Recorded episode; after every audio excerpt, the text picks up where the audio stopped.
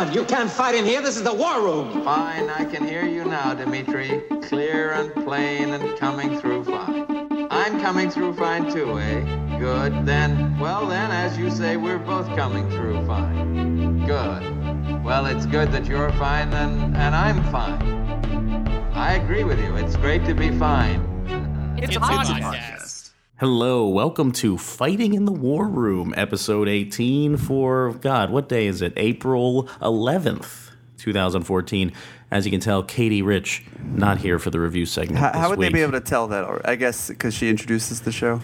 She normally, yeah, as as most listeners, as you should probably know from being on the show on a I regular basis, uh, Katie usually does the intro, so one can assume. Anyway, uh, we are all here, including David, obviously, and Dave with a seven. Gonzalez is here for review segment. we need to update the bingo card because the Dave saw the movie square gets checked off today. Well, why would you update it? Wouldn't you just cross it off? well, because it uses the name that we don't we don't use don't know. anymore. Oh, yeah, It needs to be a Someone Fighting in the War a- Room bingo card. We don't. We don't have a bingo card for fighting. You know in the what? I'll Room. take care of that. Go to fightinginthewarroom.com right now, and the and bingo card will be own. up. And, download your uh, PDF. Here we That's how shit gets done. I'm giving you a space right now by having seen a naked Scarlett Johansson movie for the week Katey isn't here. Oh my gosh! Well, um, because it's such a boys' club, two out of three of us have beers open. We're we're brewing. We're we're but which two? jamming. Which two? How That's going to be revealed over the course of this episode. We have a lot to cover, gentlemen. Why don't we get right into this? Um, the main movie we're talking about today is Under the Skin, as revealed by Dave, uh, the latest film from Jonathan Glazer. Um, well, when was the last? I mean, Birth was 2004, so it really has been a decade since he's put out a movie, and I think he's basically been working on Under the Skin since then. David, you probably know the the history there. Well, I mean, he's certainly been doing. He's a innovative, and I mean, uh, yeah, people are familiar with his music video work, but he has, you know, made a lot of commercials that you would certainly recognize as, as his, or would recognize just in general if you saw them over the past ten years and before that, uh, including. I think he made a commercial with- for Flake chocolate bars with Denis Lavant. with Denis Lavant, right? Which is really wild and great if you haven't seen it. Um, And I love Flake, so that was a real match of YouTube Brandon Art. right now and get a nice appetizer uh, or nightcap if you've already seen Under the Skin for Under the Skin. But anyway, he uh, he's definitely been working. This has been his day job, making Under the Skin for at least the last nine years. But the movie uh, it took a while to reach this particular form. It's adapted from a book by, by uh, Michel Faber. I believe his last name, which uh, Is it Faber? Who knows? I don't know. But the uh, it, it is quite the loose adaptation. I mean, it takes the premise, and even then, barely that. Uh, the character again only only sort of vaguely related to the one from the book, uh, and there are no moments from the book that. Uh, the actual beats or whatnot that actually appear in the film, not a single one. Um, but the movie was originally going to be a $40 million film uh, starring Brad Pitt, where the alien that we will discuss, who's played by Scarlett Johansson, lived with Brad Pitt, her minder, or you know his role was a little bit more explicit in that version on a farm. Um, and that movie fell apart, I think, right before they were about to go into production. Uh, and so, perhaps for the best, as I think, uh, as I think Jonathan Glazer would probably agree, they regrouped. They shortened the the story down to the point where they all the logistics were sort of trimmed out of this already rather hazy narrative, and uh, what he had left was the film uh, that is finally in theaters now. Now, Dave, just before the podcast, caught under the skin. Yeah. So, Dave, as a gut reaction, since David and I have had time to stew, I'm I'm very curious about what you think about Under the Skin, how it hit you. Yeah, I'm under an hour out, and I usually try to. Uh, Perfect for this type of movie. yeah, I usually try to not make any, you know, lines in the sand until I've given myself at least 12 hours. Otherwise, I would still say The Dark Knight is probably the best movie ever, and Lord knows that's not true. So, Hey, IMDb top 20, 250 says. well, speaking of IMDb, Dark IMDb, Knight is only one of the ten best movies ever. Please. yeah, spe- speaking of IMDb, I'm on the page for Under the Skin, and it's like people who've liked this also liked Super 8. About Time, Pacific Rim, and I have no idea what movie they thought they were seeing. That's like Well, the I'm worst. sure that's the worst keyword association I've ever seen. Well, the done to a key the keywords would align. Yeah, yeah, no aliens. You know, weird love story with sci-fi Uh-huh. elements. Proof that the tale is in the telling, I suppose. Yes, definitely. But I mean, I really enjoyed this movie mostly because it sort of fights you every time you think you know that it's going to come out in like a sci-fi button. So somebody like me that is used to seeing his sci-fi narratives, you know, only go as weird as something like Beyond the Black Rainbow. Um, it's interesting to see Under the Skin that is able to have like this much humor. Um, I saw at the very full theater, and the audience is very participatory with gasps and giggles, but not in a disruptive way, like you know a drunken college student audience would woo at Scarlett Johansson's boobs, but at a you know nice reveal like every. So time. you were alone doing that in the theater. yeah, that was saying. that was well, just I me. Think, I think you and even probably an audience full of drunken college kids could agree that there is. Uh, you would be hard pressed to find a less sexy or traditionally sexy way of presenting Scarlett Johansson naked on film than what Jonathan Glazer finds. Well, I mean, by the time the movie ends, yes, but otherwise, this movie is like sort of visually very stunning, both in how it jumps back and forth from very, very stark black and white things to weird color curves when Scarlett Johansson's sort of looking at her new skin uh, by the light of a heat lamp. And then the beginning opening sequence, which is either the creation of the eye or the universe or both. And it's really sort of an amazing. It's interesting. I haven't seen photography that I was this curious about, uh, like how it was done since I think like the Fountain, which actually used micro photography for macro effects.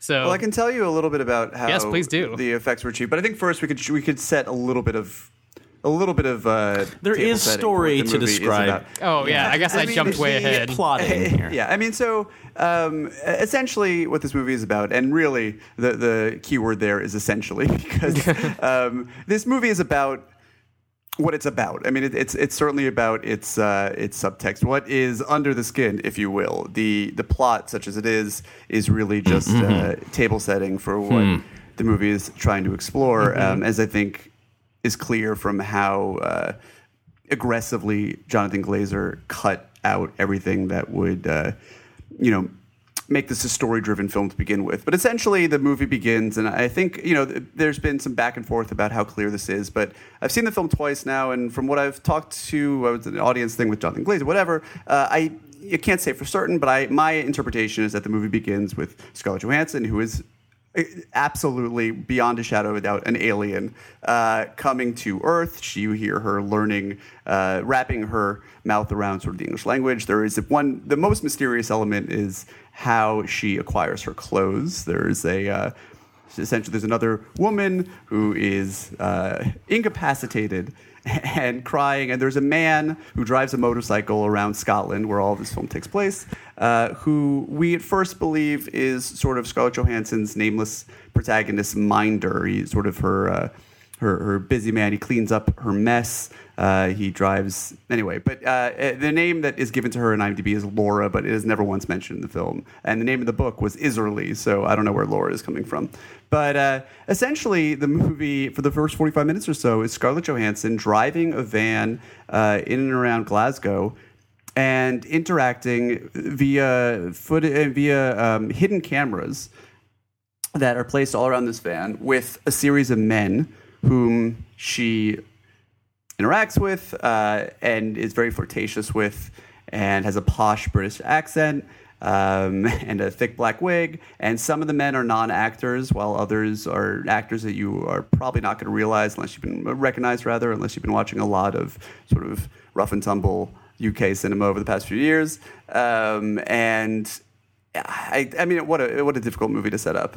yeah, But, All right, that- I mean, I uh, don't not yeah. sure. I, I think it's okay to say that she's seeking out men for what seems like nefarious purposes. Well, the the fates of the men would suggest that her purposes are initially nefarious, uh, but uh, I don't know if it's hard to ascribe them a emotional motive. I mean, it seems that there is a motive of some kind where uh, they are. You don't feel like the wind up- vibe of the, the predatory vibe is It- it somewhat is important here? It is overwhelmingly predatory. Absolutely. Yes, I think that's Um, important. It doesn't matter what really the end Right. is. Right. I mean, and and it is, but the emotional context is important because some of the most pivotal moments in the film, as she sort of, I mean, it's it's hardly the simple story of a woman, sort of, or this creature rather, in the form of a woman. Uh, recognizing her humanity and sort of becoming good and then either being benefiting from that or being punished from it i shall not reveal which but uh, it, it's not quite that simple um, although moments of kindness uh, are very formative to the story. There's one part that you saw memed to death last year where she falls down in the middle of a street in Glasgow and a handful of non-actors who were not familiar How did I miss that? I did. I don't Um, remember that being memed. When did that? When was that a Remember meme? there was this there was this great screenshot of her. You can look it up right now of her like face planting on the street, and people they were like doing involved like birds into it. I don't know. It was a thing for like a day. Uh, Hail Hydra. it was the new Leonardo it- DiCaprio it was- walk. Is that it?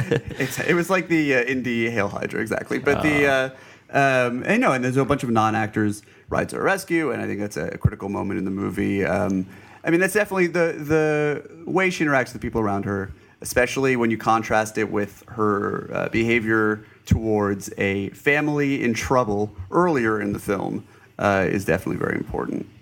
Yes. I mean, to go off on a tangent that may or may not be related, but you guys as film critics might be able to help me understand why my story keeps coming back to this. But I keep thinking about this girl I dated who doesn't listen to the podcast, but I'm still not going to give her name, who told me that she first realized she could use her sexual prowess to get things done in the first or second grade.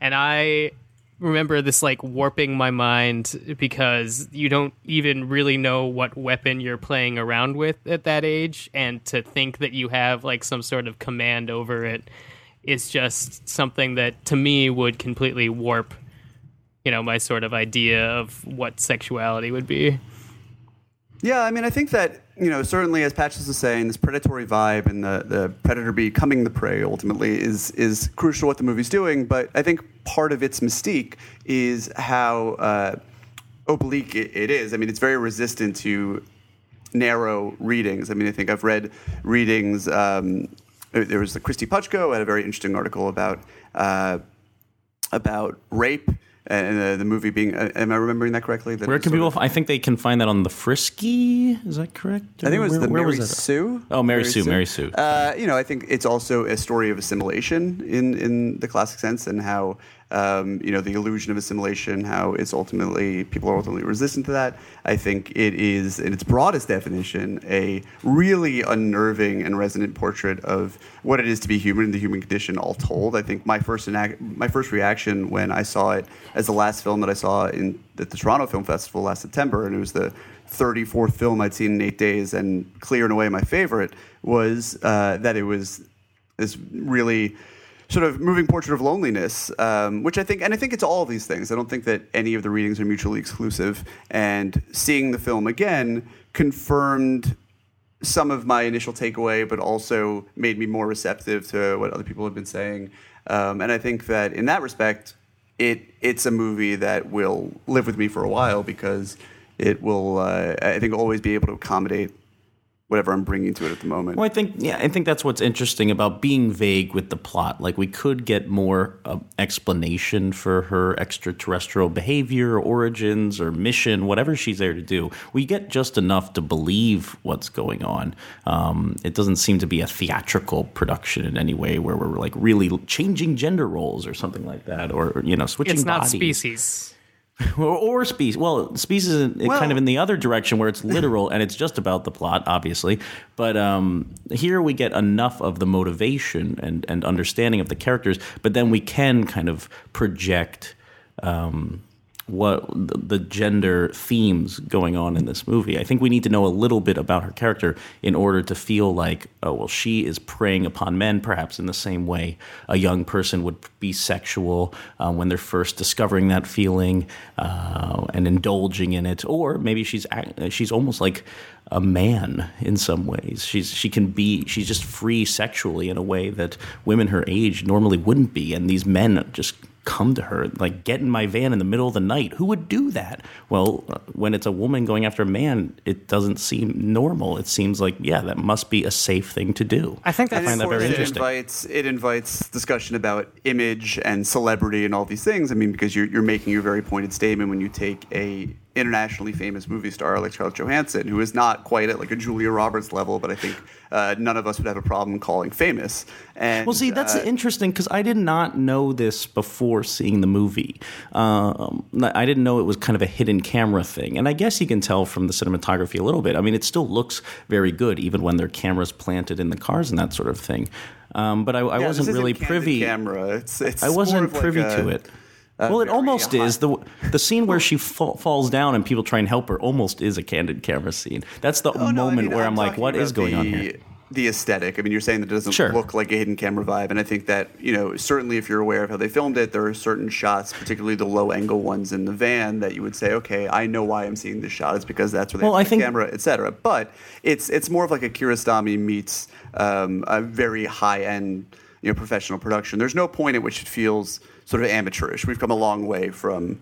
From the, you Right, know, the and- and- hidden camera naturally and not knowing about it makes that opening kind of it's a little too slow for me or it's treading the same tor- territory for an extended period of time where i think i got the point and at a certain point i wanted to get to this kind of second half of the movie where um, she's devoured a few men and she's met a few men and now she's feeling challenged by them i felt like that opening mission without enough information if you're not going to tease me a little plot, then I feel like every man she meets should really complicate the situation, and I think it kind of Ooh, you don't think that trudges along in the beginning. I think mean, it, it at- eventually gets there. I mean, it eventually having gets there. been really close to it time wise, I'm pretty sure each man had a very distinct story motion as to what we were supposed to gather from their interaction.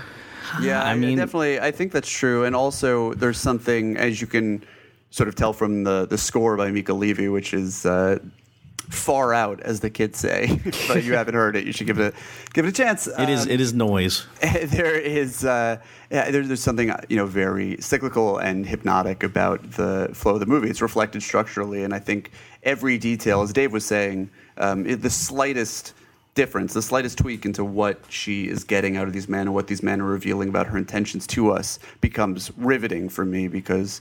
Um, we're given so little, but it's all so startling. And I think even changing in, changes in venues become these complete sort of game changers. I mean, there's a this amazing scene, uh, which again they filmed with all you know non actors who just happened to be at this club one night, uh, where she is you know tracking one one particular guy. Um, and uh, you know, I think how uh, it's such a fascinating one. Another one of the things the film does that's so fascinating is how people find one another, how they form these these groups arbitrarily or otherwise, and the reasons for them. And there's this great shot leading into the club sequence where uh, the Scarlett Johansson character is caught up in like a gaggle of women who who like she there's it's like a my beautiful katamari where they like add her to them in order to bolster their ranks, and there you can Yeah, see on and Scarlett not- Johansson's face her discomfort and like trying to figure out what this group structure means. And I was paying close attention to that scene. It's very intentionally mixed, so there is not an intelligible sentence from the moment that gaggle of women shows up until she gets out of the club, and it is brilliant just in terms of how it communicates that sort of energy.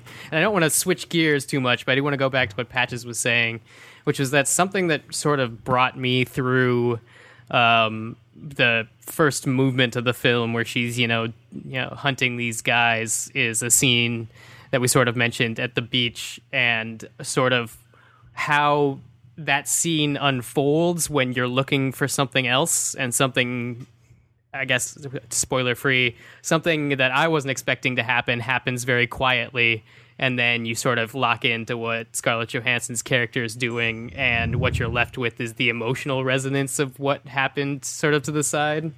And it's mm-hmm. sort of like as soon as that happened for me, I realized that I wasn't watching something that was going to be clumsy like Species. I knew I had to look beyond. I had to look beyond the predator. th- I hope from minute one that you knew you weren't watching something akin Well, to species. I mean, but like in terms of like, is this just going to be about you know Arty turning the tables on men from like now there's a woman predator because there's up until that point in the movie, it seems like it could that be that way. There's a montage of you know single men walking around on the street, and you're like, oh, this is about you know turning the male gaze on men. But then after that scene and after there's been more development, then we get a montage of single women, you know, walking down the street, and then it starts to sort of shift more towards about loneliness and sort of sexuality without any like love core relationship at it, which I And really enjoyed. It becomes really painful because, and I hope I'm not revealing too much, but I mean, the, she makes the character makes attempts to um, sort of come to terms with what she hopes or f- feels is the sort of nascent humanity, and she's just so cruelly rejected uh, by. That's by one way to put it. These attempts that no, I mean, I'm not talking about. What you're talking about? I'm talking Oh, about before that.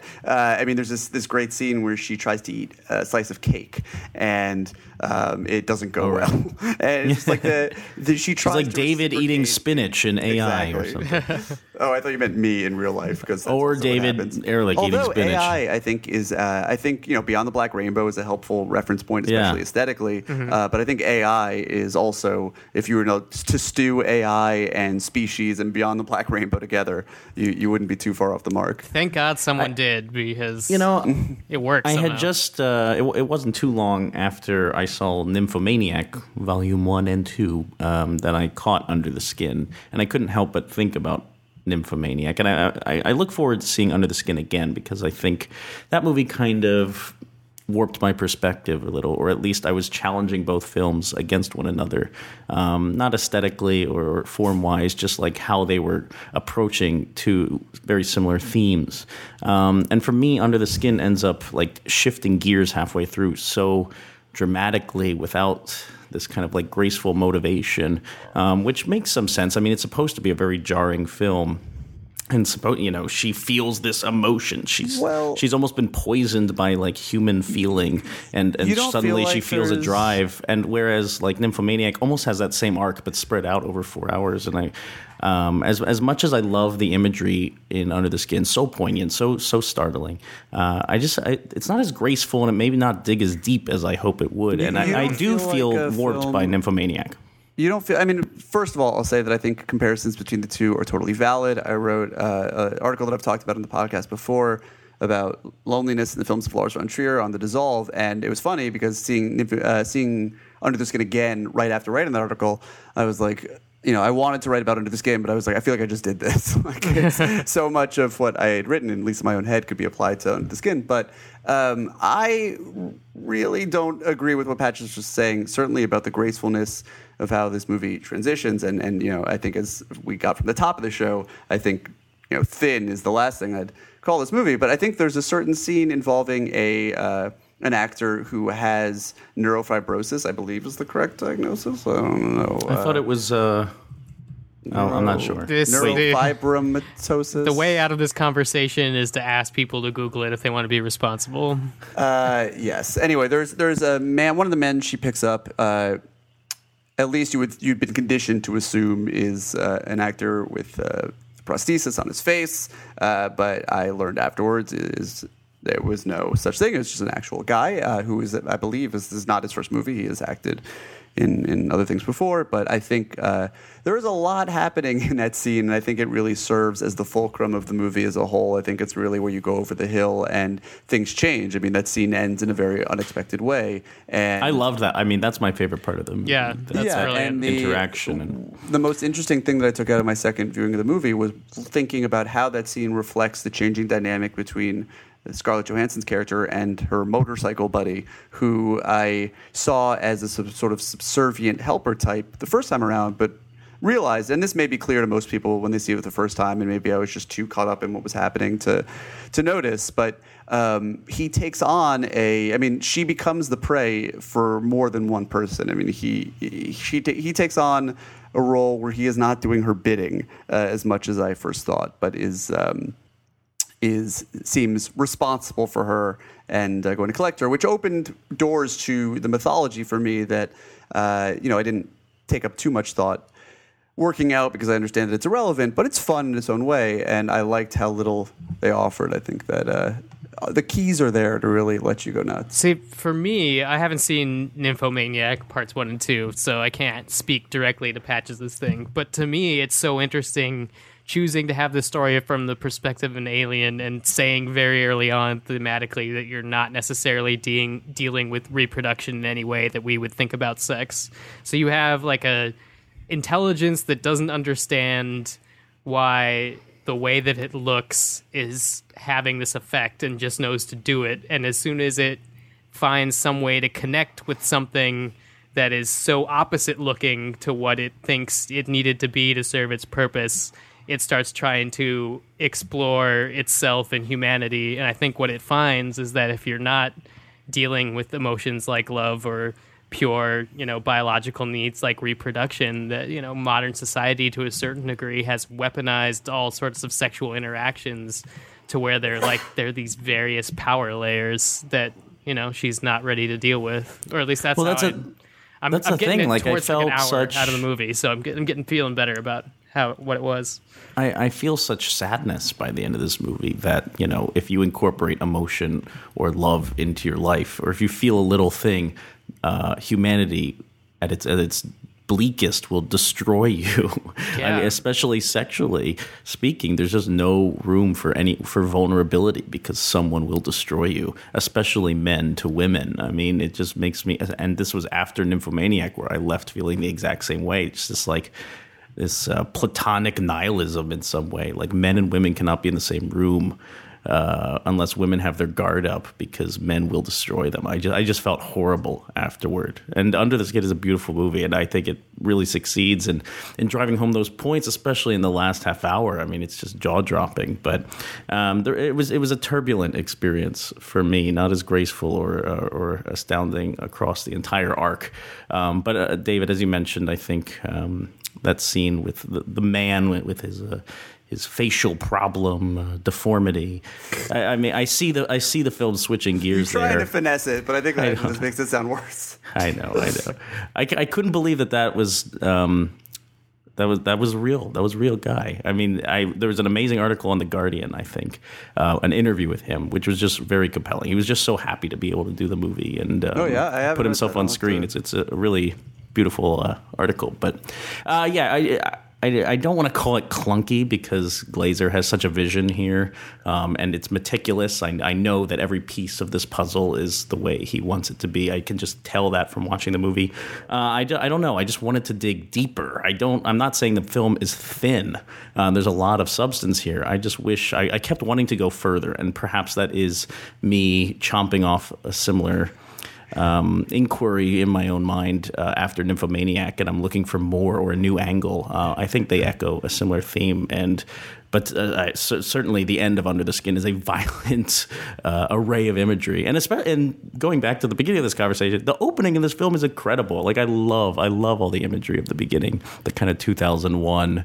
Yeah, lights and circles and Yeah, and talking like the, the Yeah. speech, learning speech. I love all that stuff. And you're right, David. art- The hints of mythology is uh, are is kind of and they shot really fun. Uh, they shot some of that stuff and then cut it out. So I mean, they definitely uh, they had grounded it in something that is wider than what we see, but ultimately found it to be irrelevant. And Dave, what we were just talking about at the very beginning about how they did the effects, uh, it's another conversation for another time. And obviously, I only know so much, but what I do know is the sort of instantly iconic uh, scenes in the black room where Scarlett Johansson lures the men uh, were mostly done practically. I mean, they had a giant room filled with this like hideous black goo. And Really? they, yeah, and the men would follow her and walk. It was augmented with and sort of like varnished with CG when it was all said and done. But they would have the men sort of walk until their heads were completely covered in this black goop, and I guess you know That reminds they me- she- didn't drown. that reminds me of KY jelly and printer oh ink from Oh my Star Trek: The Next Generation. The black goo that sucks The Riker porn in. parody. Oh, I see. No, and no, the, the real article one. about Adam Pearson is in the Daily Mail, not the Guardian. Sorry. A little lower brow, but still very much worth your time. It's still, it's still very nice. no, the article. No, no judgment on the article. But Speaking of yeah. the special effects, the scene where one of the men, we see one of the men have their skin extracted underwater is just like, oh my god, that is the creepiest. Yeah, thing. that was is great. A That's- scary motherfucking thing. That's the antithesis to the bag in the wind from American Beauty we've been waiting for and not knowing it. Uh, just just to wrap up our conversation on Under the Skin, um, we we had uh, last week talked about uh, discussing an article that popped up on EW about this film, a, a review that much people were going crazy about, um, that kind of focused on Scarlett Johansson taking this role and being kind of artsy fartsy or something.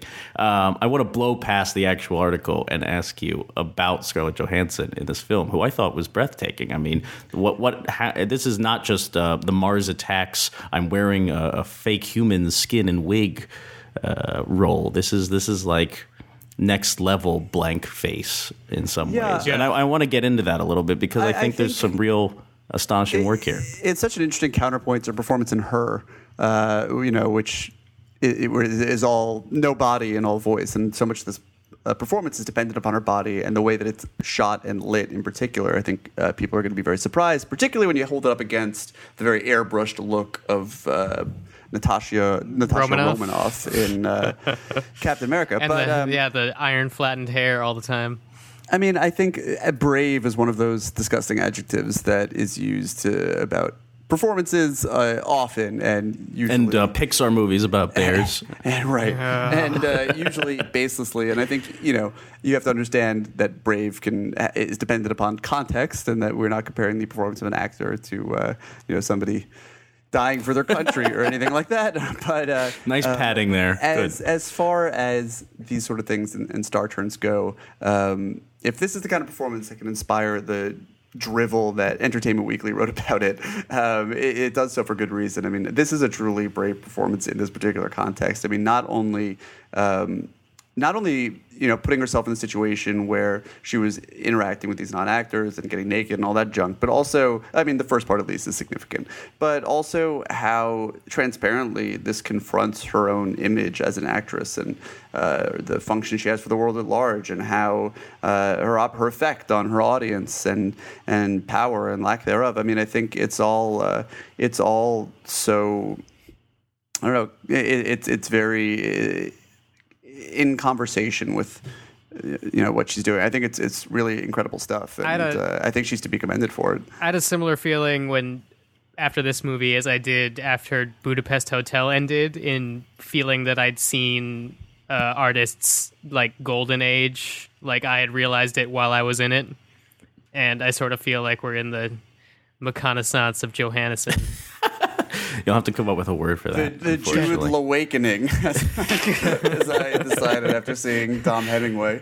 sure, is that coming up? Great, awesome. Nah, that's out already. It's old news. No one cared. Um, I, I just think it's amazing to see an actor like start. You know, it's kind of a blank palette. She arrives to Earth, and she's just this one color in a way. And to the the arc here, as as jumbled as I think it is at times, personally, um, I do see this kind of fluid.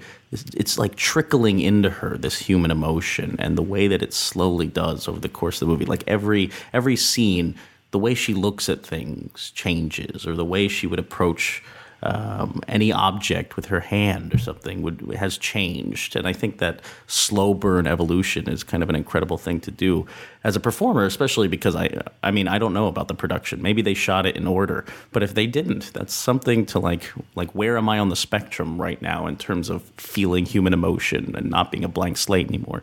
That's commendable. Uh, and just to uh, take Katie's part in this conversation, she'll never be uh, nominated for an Oscar. So get out No, of here, boo. Scarlett Johansson. Sorry. Wow, that's, was just cruel of Katie.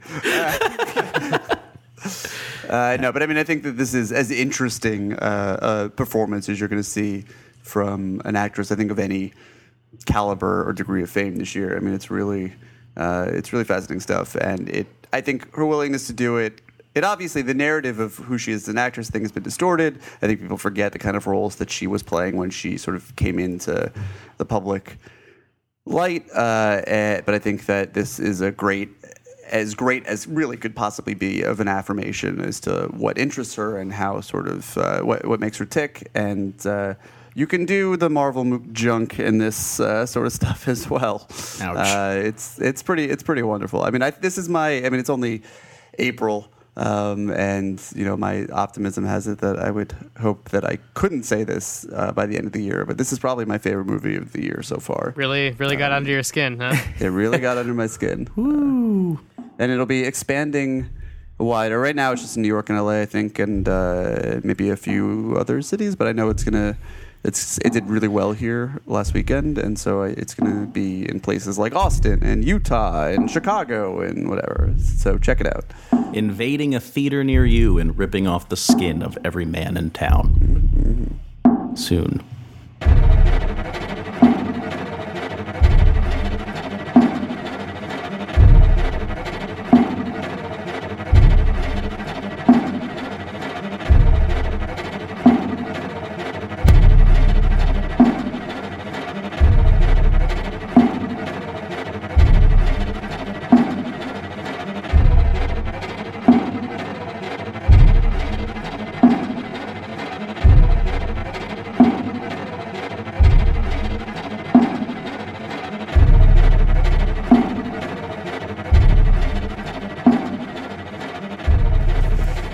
David, why don't you tell us a little about Only Lovers Left Alive, the new film from Jim Jarmusch? None of us Oh, have seen it because we tried. We've tried to see it, but uh, have been barred for some reason. But you have prevailed, and you love this film. Oh man, do I love this film! Not there are some people who really do not. So I'm curious about how I mean, that, I, I mean, I think it's, it's, it's true. Of which is uh, yeah true of all of his films. Uh, I'd say, you know, if you're painting a picture here, that the I, my my sense is that most people seem to enjoy this movie very much. I don't think I, it's not like a, a Great Gatsby situation where I'm you know, really taking. A You do not stand alone. You do not stand Uh, alone. No, I think most people really enjoy this. I think this is actually my favorite Jim Jarmusch film. It's uh, Wow. Tilda Swinton and Tom Hiddleston play vampires who uh, she is much older than he is, but they have both been alive for at least several hundred years. Uh, she lives in Tangiers. He lives in Detroit. Uh, you know, one is one of the oldest coherent cities around, and the other is a, a ruin. Um, and the newest they- ruin. they the newest ruin, right? This is certainly relevant. They are married, but they live apart because they have the luxury of time, uh, being immortal. And he, although he is, uh, he is feeling suicidal, um, and so he makes some idle threats, and she hops on an overnight plane. Uh, with her gloves and her trunk full of books, and uh, goes over to lays around in his uh, dilapidated mansion on the outskirts of Detroit to listen to some great drone music and to hear him play some of his own. Um, and it's really sort of a hangout film in that respect, but I think it's, uh, um, I'm not going to be much good at 11 o'clock uh, at night at, at articulating this, but I, I, if I can pimp my own stuff, I had a, a nice lunch with Jarmusch in December. I wrote about it for the Guardian. It talks. It's pretty much all. I, I tried to pack it into my, you know, the the Well, why- of what I think about this movie. But essentially, I mean, I think it's uh, it, it's it's very much a commentary on culture and this this feeling that everyone. Cer- Certainly, you know, people of certain stripes that I can relate to always feel as if we're at, sort of at the end of the road, um, and what it is to sort of get that spark back. It's like how how vampire, how very like cool, culturally sensitive vampires got their groove back um, is is in the most reductive, broadest strokes what this movie is. So you doing. can relate to this. Oh yeah. Um, Instead of and- sucking blood, you suck Ambien, but it's basically the same right. thing. And there's uh, there it, it has a, a lot of great commentary in a very sort of organic way, in its unhurried sort of way about uh, the value of culture. I mean, Jarmusch is on record as saying how much he despises hierarchical culture. And there's a scene in this movie where they're taking a tour of Detroit at night, and uh, they see Jack, the house where Jack Black, uh, Jack White grew up, Black. and Tilda Swinton's three thousand year old character named Eve says without with not a hint of irony or sarcasm that she loves Jack White, which I think is really the ultimate validation of an artist is to have someone who's been alive to hear all of them, uh, you know, say that she's a fan of your work. Uh, and then the movie takes on this new dimension when. Uh, her wild younger sister, played by Mia Wasikowska, in another really wonderful role. I think she continues to be one of the most under the radar, interesting actresses around. Uh, and she has this little thing with uh, with Adam, who's Tom Hiddleston's character's uh, Gopher, who's a human, who's played by um, uh, what's his face, Anton Yelchin. And uh, I mean, the movie's a lot of fun. It, there's this great thing with John Hurt, who's playing Shakespeare or uh, Marlowe, as it goes by here. Um, although Jarmusch is, affects the film, is is uh, one of those who believes that Shakespeare was a bit of a fraud and that uh, other people responsible for his work, and that is uh, brought up. But I mean, I, I I think this movie is just like it's the kind of thing. It's it's like an opium den. I mean, you just want to lie back and let it wash over you. Well, here's- I had. Uh, Here's Yeah. why it sounds interesting to me is because I'm excited that you know filmmakers who know how to use symbolism and metaphor are finally reclaiming vampires from fucking Twilight. You know, like Yeah, there's I such a great the- thing to talk about being deathless and what that allows you to do and how that connects to the human condition and like you were saying about the Jack White thing is an interesting facet of it all so much better than who you actually fall in love with. You need to see Vamps. You need to see Amy Heckerling's Vamps. no, I have seen Vamps, which I enjoyed, but it came of it at the wrong angle for me. Where it's Fair like enough. vampires are supposed to be this thing that we could use as a metaphor, but we fear them because there's that extra something They're about a it. metaphor in Vamps. Um, I- I- David, I did you see the limits of control? I did see the limits of control, and what I think about the limits of control is that it is really uh, more than anything sort of a codex for all of Jim Jarmusch's films. It's sort of like a a textbook, and for some people, it can be about as much fun to read as a textbook.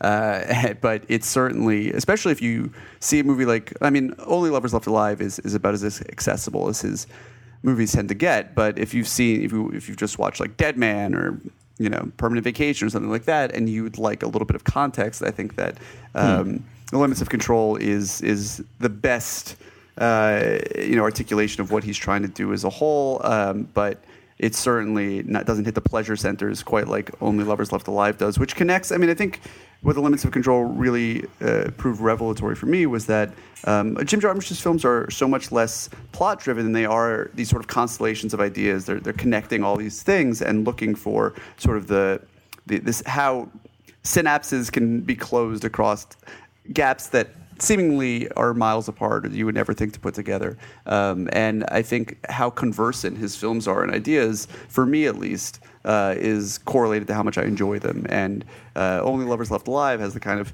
premise, as a lot of Jarmusch films do, but this one probably more than any of them beforehand, where they can really just sit back and let these ideas take root and, and intermingle. And uh, it's so funny, and it's it's so you really care about their relationship. Um, the, Tilda Swinton and Tom Hiddleston both, but especially Tilda Swinton, are just so fucking great. I um, it doesn't it yeah. doesn't sound like Only Lovers Left Alive may fit this bill, but I know. I mean, I, I feel like Jarmusch's early.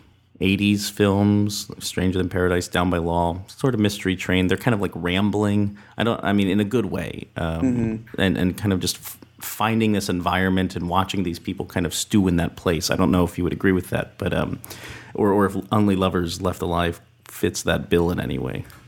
Uh, I mean, it's definitely it's shaggy, and I say I don't. You know, I think that.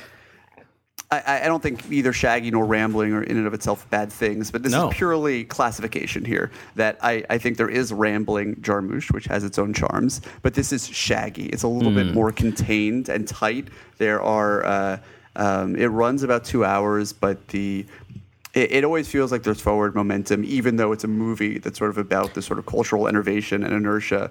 Um, and it really, uh, it really climaxes powerfully. And I think the end is just such a satisfying button. I mean, it's certainly as much as you get that that uh, sort of relaxed feeling to the whole thing. Uh, it definitely has a an forward moving energy of its own. Well, I, I bring up rambling and then throw to Dave to see if Dave agrees with me that David Gordon Green's Joe is a rambling film.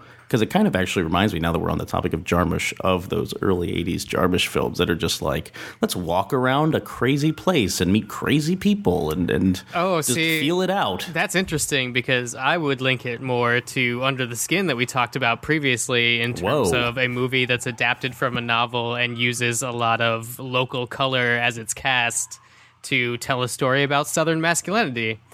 Um, yeah, we're talking about David Gordon Green's Joe, which is released this weekend. I was lucky enough to see a screening at BAM that included a conversation with David Gordon Green, and one of my coworkers at my day job uh, did some, uh, I guess, music arrangement or something on it.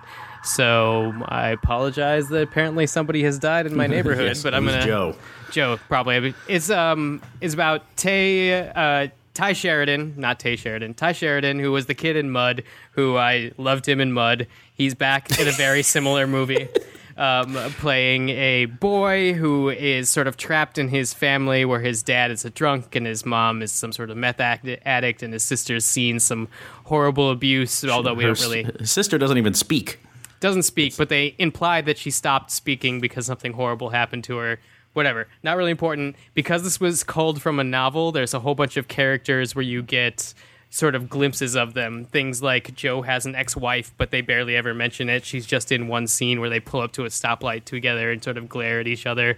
And Joe has a grandson, but you don't learn until like Act Three because Joe is a sad man with anger issues who is always getting in trouble with the law and always thinks that he's standing up for the right. Um, but because he has these anger issues and this law issue has decided to sort of collapse inside of himself. So he's working these very um, meager menial menial jobs for a meager wage. In this case, he's running a crew that poisons trees so that uh, logging companies can come back in and plant more profitable trees to cut down. What a gig. Yeah, and he runs across this kid, and he sees something of himself in this kid, and Joe decides that he's going to try to make this kid's better life better by giving him a job, which tumbles into getting involved in this kid's life, and Joe has to decide if he's essentially going to be Shane from the movie Shane or not. And that's how uh, Joe unfolds. But oddly enough, like that is only I feel like that's a third of the movie. Like it's sprinkled throughout the movie, but that's really only a third of the fr- thrust of this film. That like the rest I mean, of it is yeah. really just watching Joe meet all these different people who are very strange and who all kind of complicate his position in the world in different ways. He's helpful or he's a And criminal or who knows what his role is. He he doesn't know and he's displaced. And I kept thinking of it and I'm this made people like raise their eyebrows at me, but it reminded me of some sort of like Southern Gothic Napoleon Dynamite. Now, I hate Napoleon Dynamite. I do not like that film, but because of the eclectic cast and because of just like the rambling nature of it and how funny it ends up being, not at the expense of these extremely Southern people, but because of how unique they are and how they have their own form of humor. Like Joe can laugh at how absurd it is that this guy, you know, one of his buddies and his mom are trying to skin this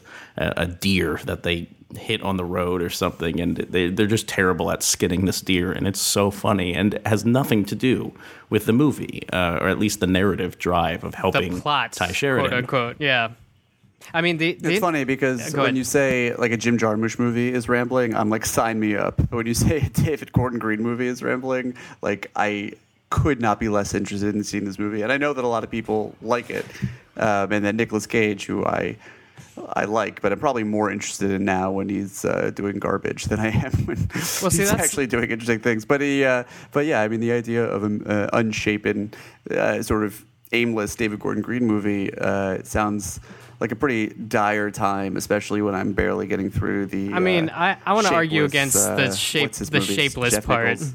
I want to argue against the shapeless part. And if we're like comparing, you know, all three of these movies in terms of which one has a plot, I've seen two of them, and Joe definitely has the most amount of plot.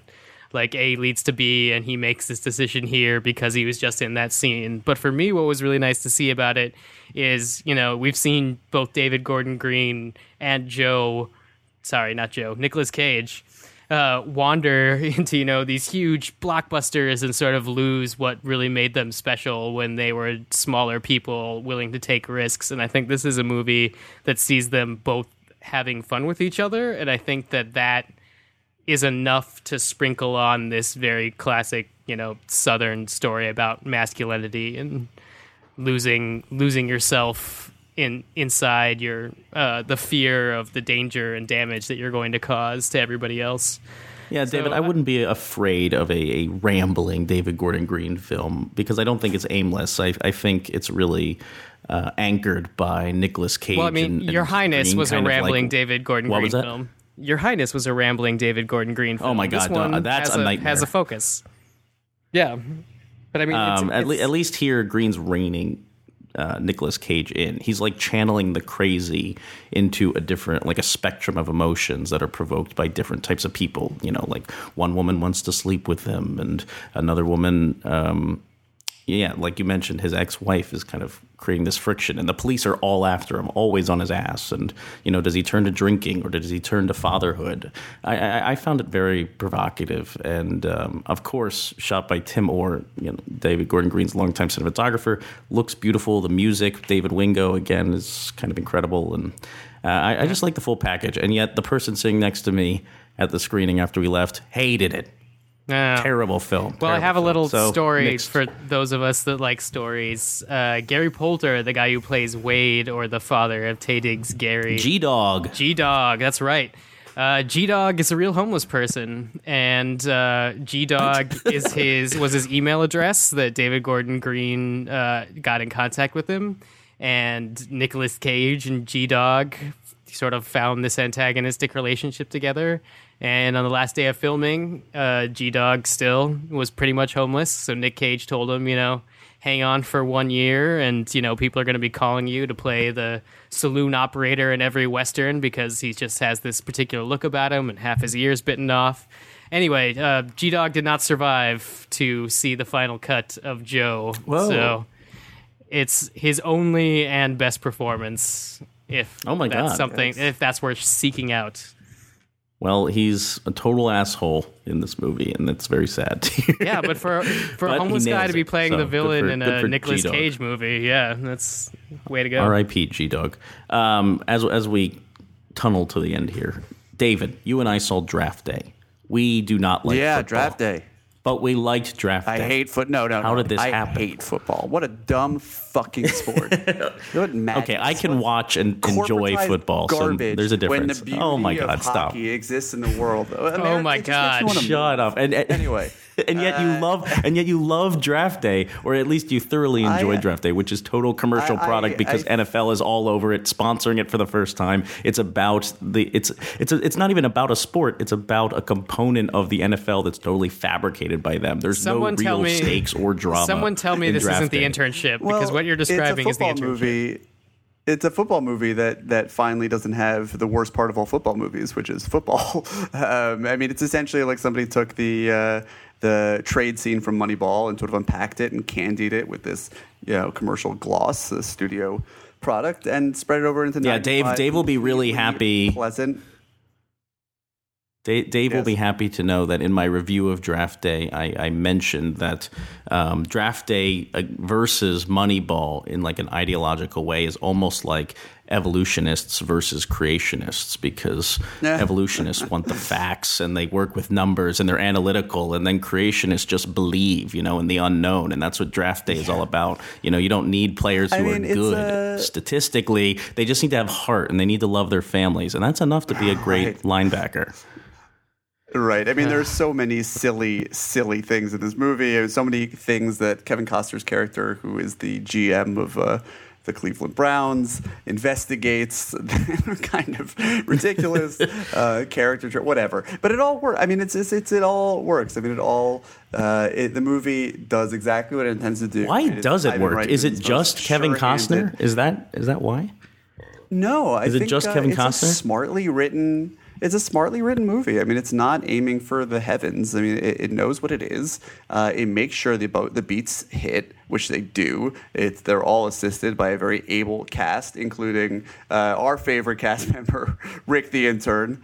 Uh, who's played by our buddy Griffin Newman, um, and uh, and I think you know Costner has never been someone who's really interested me in any way, but I think that he has a real grounded presence here that, uh, especially when the movie builds to a thoroughly ridiculous head, uh, it, it works. I mean, I think the movie actually gets better the more over the top and unbelievable it becomes because it is really, uh, it, it's so unmoored in anything vaguely resembling human. I mean, it's it's purely this emotionally driven thing. There's no reason or logic to it, uh, and on those grounds, it works. It's funny. Frank Langella has a hilarious line, which is a, li- a single line that I thought so funny that it's worth even just mentioning. Don't don't spoil it. Uh, I I could never. I want to know if someone paid uh, them to put that line in. That's how that's how I don't know, ridiculous it maybe, but you know what? That's the upside of uh, product placement, I guess. Uh, but uh, uh, and you know, it's actually interesting knowing, like, noticing how much of a commercial it is for the NFL. That you know the fictional GMs of very real teams come off as huge assholes in this movie. Like they are the villains, if the movie can even be accused of having such things. Uh, but they're like the the fake GM of Jacksonville, who's played by Pat Healy, comes off as a completely incompetent heel, and like the GMs of the Seahawks are incompetent. I mean, or assholes. I mean, it's uh, uh, I can imagine this doing nothing but pissing off very you know passionate fans in certain cities and stoking rivalries. But I think you know anything that gets people interested during the off season is probably good for the NFL. Uh, what what do Draft Day and Under the Skin have in common? Both were filmed amongst real audiences or real people. I, I believe Draft Day incorporates scenes from the actual draft from last year uh, and incorporates it into In Radio the City. fictional story. Yeah, yeah, yeah. So last I year mean, they there- were I mean, filming during the actual draft, and the I read a story on the AP from a year ago that spoils the ending of this movie. I just thought that was very interesting because they announced they But announced also- who who he picks, and that's the that's the big reveal. But there's also um, the footage is not so seamlessly interwoven. I mean, like there are obviously blown up TV shots of the inside of Radio City Music Hall that, that don't quite match. But whatever, it's all good. Um, so we, we were both fans of Draft Day. It's funny. It's it's a sports movie through and through, every trope imaginable, but it sticks the landing, I guess. Chadwick we- Boseman. I'm I'm a fan of him. I, I'm I'm Did ready we just for him recommend to be four like, movies? I think we almost. Wait, wait, wait. Let me cap it and make sure that we don't recommend every movie that comes out this weekend. Rio 2 comes out this weekend. A horrible, horrible shit show of an animated blockbuster. I mean, it is awful. I didn't really like Rio 1 that much, but Rio 2, I mean, it is Meet the Parents Blue Macaw edition. It is piss poor animation half-assed music. I mean, you, you wish that this could take the Sergio Mendes music that it's founded on and just have like go ballistic, have like a Latin American fantasia. That's what I wanted. Dance scenes with birds. That's it. But no, it has to have this contrived plot. It's such a slog, so boring. I mean, I was in a theater full of 100 children. None of them were laughing. Very sad. And I, I have to say that if you decide to take your kids to see Rio 2, um, because it's the only animated movie out there, I guess. Um, I have a moral issue with this. And tell me if I'm crazy here, guys. So the plot is. I mean, there's like eight plots going on at once, but one of the threads is that there's an illegal logging company that's, um, you know, wait, laying waste to the Amazon. And um, the birds, of course, like Avatar style, in the end, they have to fight back, save their home counter deforestation um, by throwing nuts at uh, these men. And they do. I mean, they, they take them down and they drive them away, and everyone lives happily ever after, right? No, because the Amazon is being destroyed. I mean, deforestation is a really big problem.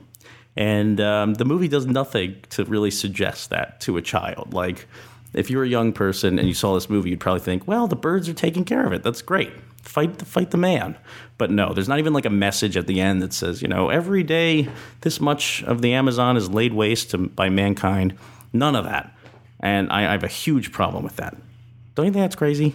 If Fern Gully can get away with it just because they had Tim Curry personifying business machines, then you think that Rio would at least find a, a more elegant way of doing it. But on the same side, I don't think we really want our children going down to stop deforestation right now. I think they're allowed to grow Yeah, up. but and they we need to the we need to instill them. We need to tell them that there's a problem. We can't just say that it's all fixing itself.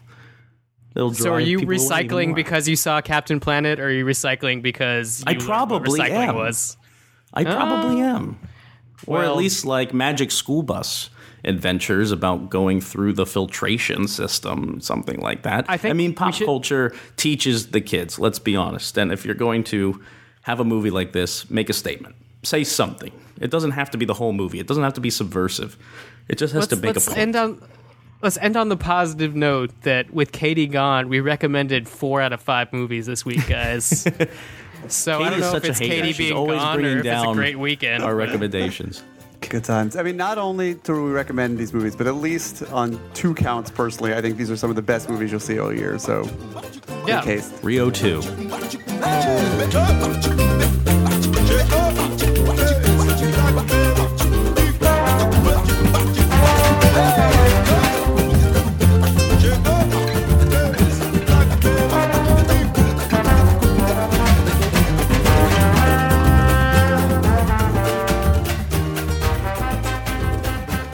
Hey Dave, what was our lightning round question this week?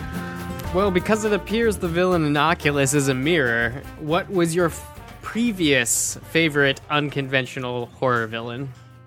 which none of us can prove yet because none of us have seen Oculus.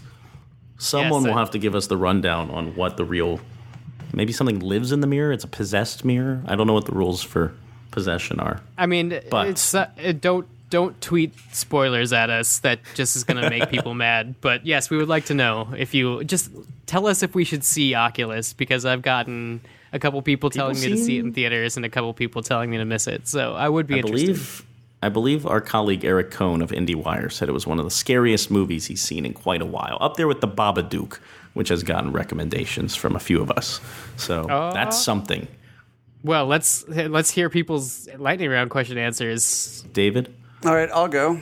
Uh, I'll go with Jesse A. Carp, Jesse Carp, who uh, at Jesse Carp, I mean, who says credited as Dwarf, the red-hooded slasher in Don't Look Now. If you haven't seen Nicolas Roeg's Don't Look Now, uh, I will say no more. But it is truly one of the great movies. It is also probably. I'm pulling this out of my ass right now, but I would say at the top of my head, uh, the best movie ever made by a cinematographer turned director. I don't know, maybe one of them at least. It'll be relevant when stop all fishing for poster quotes. No, no, no, no. I'm just saying that it's uh, it's it's going to be a relevant topic when Transcendence comes out next week. It's directed by Wally Pfister, who is Christopher Nolan's cinematographer, and there's going to be a listicle on every fucking website about the movies the cinematographer's made. Uh, Nicolas Roeg is as good a place to start as any. I mean, Walkabout. It's is also- as don't look now. I don't know. Nicolas Roeg, good guy, and yes, that dwarf. Woof. I know that the Zellner brothers speak highly of Don't Look Now because it's also it influenced the Oh, yeah. costuming in one of your favorite movies of the year, Kumiko.